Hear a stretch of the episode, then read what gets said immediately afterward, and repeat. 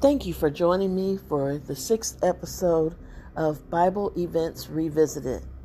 Today we will begin with Genesis chapter 6, verses 1 through 22, the beginning of the end.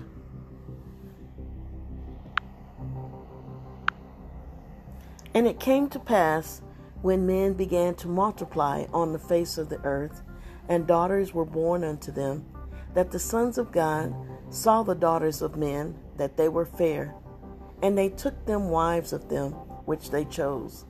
And the Lord said, My spirit shall not always strive with man, for that he also is flesh.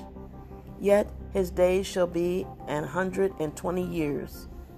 There were giants in the earth in those days, and also after that, when the sons of God came in unto the daughters of men, and they bare children to them.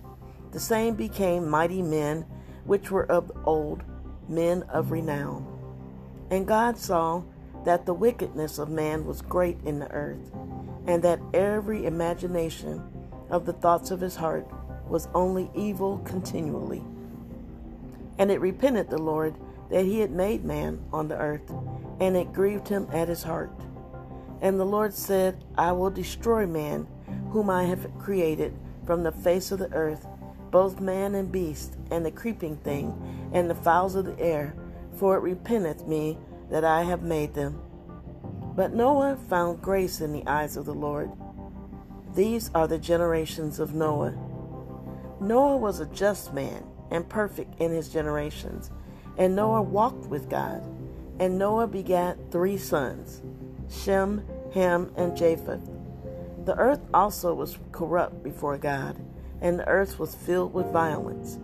And God looked upon the earth, and behold, it was corrupt, for all flesh had corrupted his way upon the earth. The ark. And God said unto Noah, The end of flesh is come before me, for the earth is filled with violence through them, and behold, I will destroy them with the earth. Make thee an ark of gopher wood. Rooms shall thou make in the ark, and shall pitch it within and without with pitch. And this is the fashion with which thou shalt make of it. The length of the ark shall be three hundred cubits, the breadth of it fifty cubits, and the height of it thirty cubits. A window shalt thou make to the ark, and in a cubit shalt thou finish it above. And the door of the ark shalt thou set in the side thereof. With lower, second, and third stories shalt thou make it. And behold, I, even I, do bring a flood of waters upon the earth to destroy all flesh, wherein is the breath of life. From under heaven, and everything that is in the earth shall die. But with thee will I establish my covenant, and thou shalt come into the ark, thou and thy sons, and thy wife, and thy sons' wives with thee, and of every living thing of all flesh. Two of every sort shalt thou bring into the ark, to keep them alive with thee. They shall be male and female, of fowls after their kind, and of cattle after their kind, of every creeping thing of the earth after its kind. Two of every sort shall come unto thee, to keep them alive. And take thou upon thee of all food that is eaten, and thou shalt gather it to thee, and it shall be for food for thee and for them. Thus did Noah, according to all that God commanded him, so did he.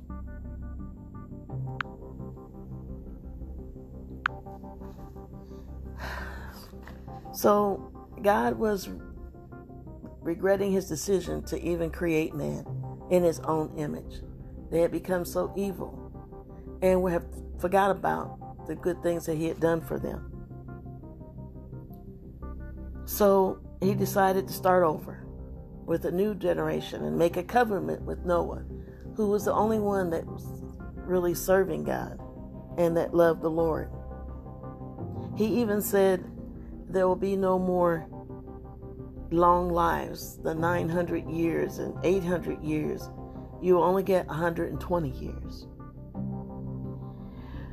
So he gave Noah instructions on how to build an ark because he was going to destroy the earth with a flood. more water than had ever been seen before, and just wipe out the face of the earth. But before so doing, he gave him instructions on exactly how he wanted this ark to be built. One cubit equals 45 centimeters.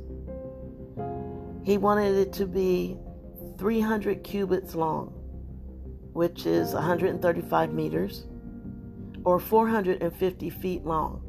That's one and a half football fields. He wanted it to be 50 cubits wide. That's 22.5 meters, 75 feet wide. He wanted it to be 30 cubits high. That's 13.5 meters, 45 feet high. He wanted an opening all the way around, 18 inches below the roof line. He wanted it to have three stories the bottom, the middle, and the upper, and a door in the side, and a window.